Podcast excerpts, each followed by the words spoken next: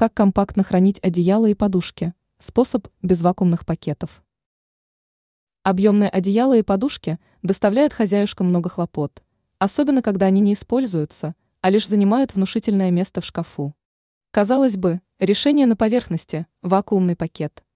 Но если вы не планируете использовать это приспособление для хранения, можете воспользоваться хитрым трюком и сложить одеяло так, чтобы оно превратилось в подушку.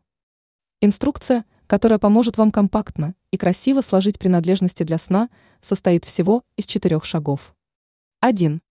Подогните одеяло с короткой стороны на четверть таким образом, чтобы подворот смотрел вниз. 2. Зрительно определите линию центра изделия и сложите половину одеяла с длинной стороны к центру.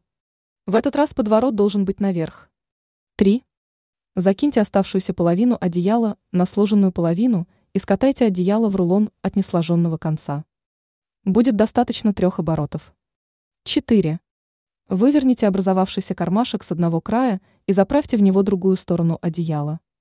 Теперь можете оценить результаты своих трудов. Одеяло сложено компактно и аккуратно. Ранее мы делились способом стирки синтепонового одеяла, который не оставляет после себя комков.